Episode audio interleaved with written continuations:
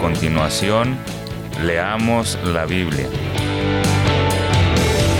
En 1650 AM Radio La Red, con su anfitriona Esperanza Segura.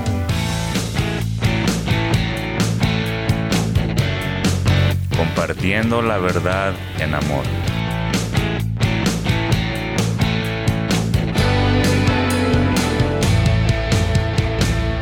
Leamos la Biblia.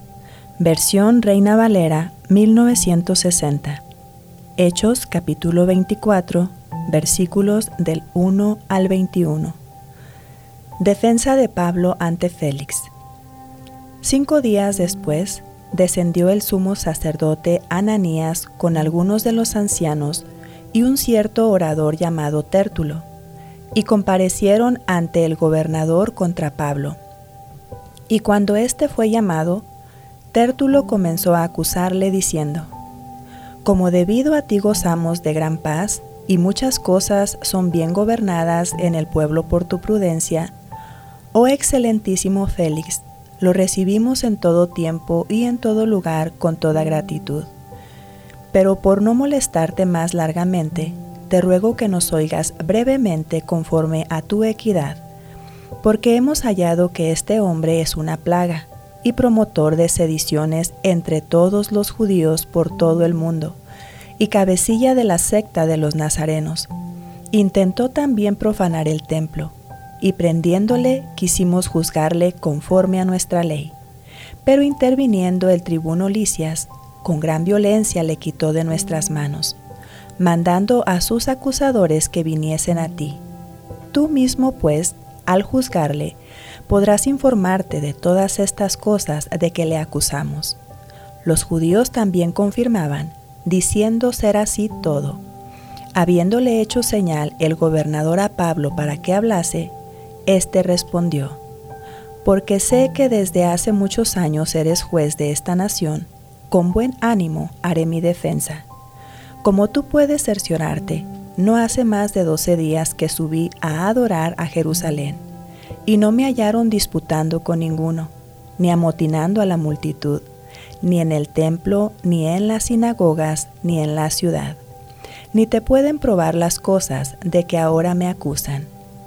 Pero esto te confieso, que según el camino que ellos llaman herejía, así sirvo al Dios de mis padres, creyendo todas las cosas que en la ley y en los profetas están escritas, teniendo esperanza en Dios, la cual ellos también abrigan, de que ha de haber resurrección de los muertos, así de justos como de injustos. Por esto procuro tener siempre una conciencia sin ofensa ante Dios y ante los hombres.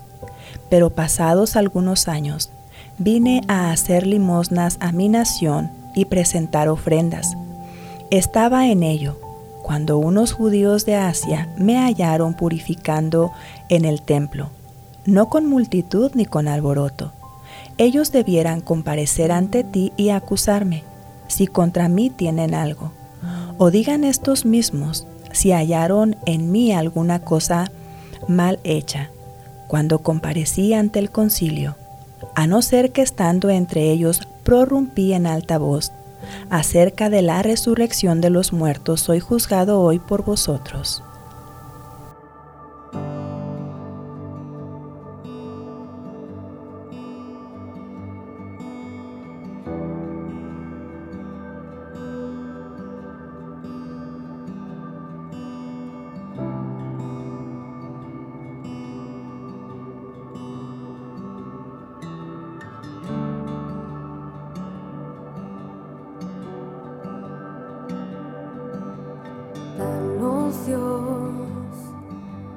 Entendimiento vivo de Jesús, de la riqueza de su gloria y la cruz.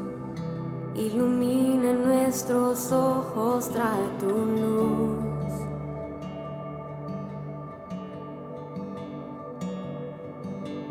Danos Dios un entendimiento vivo Jesús, de la riqueza de su gloria y la cruz. Ilumina nuestros ojos, trae tu luz.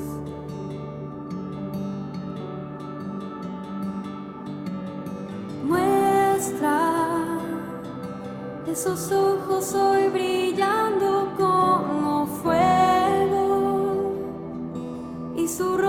como el sol resplandeciendo, la belleza incomparable de Jesús, el día.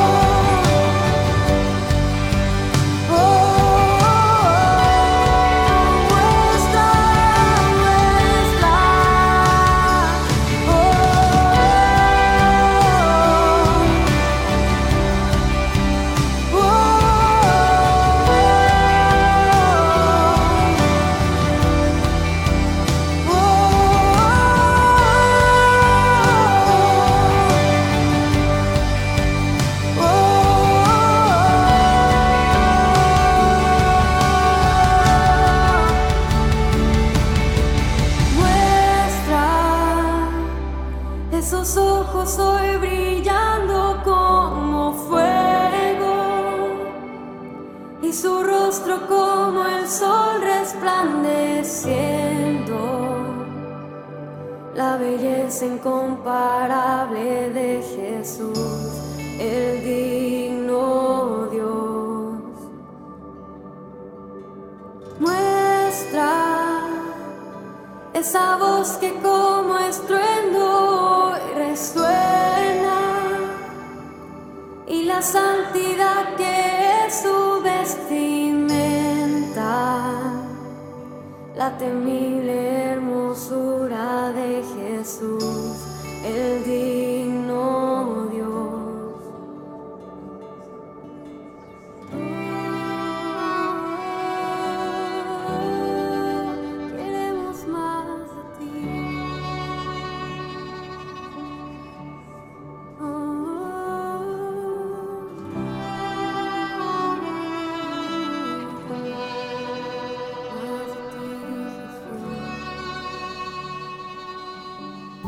Versión Nueva Traducción Viviente. Cinco días después, Ananías, el sumo sacerdote, llegó con algunos de los ancianos judíos y con el abogado Tértulo, para presentar su caso contra Pablo ante el gobernador. Una vez que hicieron entrar a Pablo, Tértulo presentó los cargos en su contra ante el gobernador con el siguiente discurso. Usted ha dado un largo periodo de paz a nosotros, los judíos, y, con previsión, nos ha promulgado reformas. Por todo esto, Su Excelencia, le estamos muy agradecidos. Pero no quiero aburrirlo, así que le ruego que me preste atención solo por un momento. Hemos descubierto que este hombre es un alborotador que constantemente provoca disturbios entre los judíos por todo el mundo es un cabecilla de la secta conocida como los Nazarenos. Además, trataba de profanar el templo cuando lo arrestamos.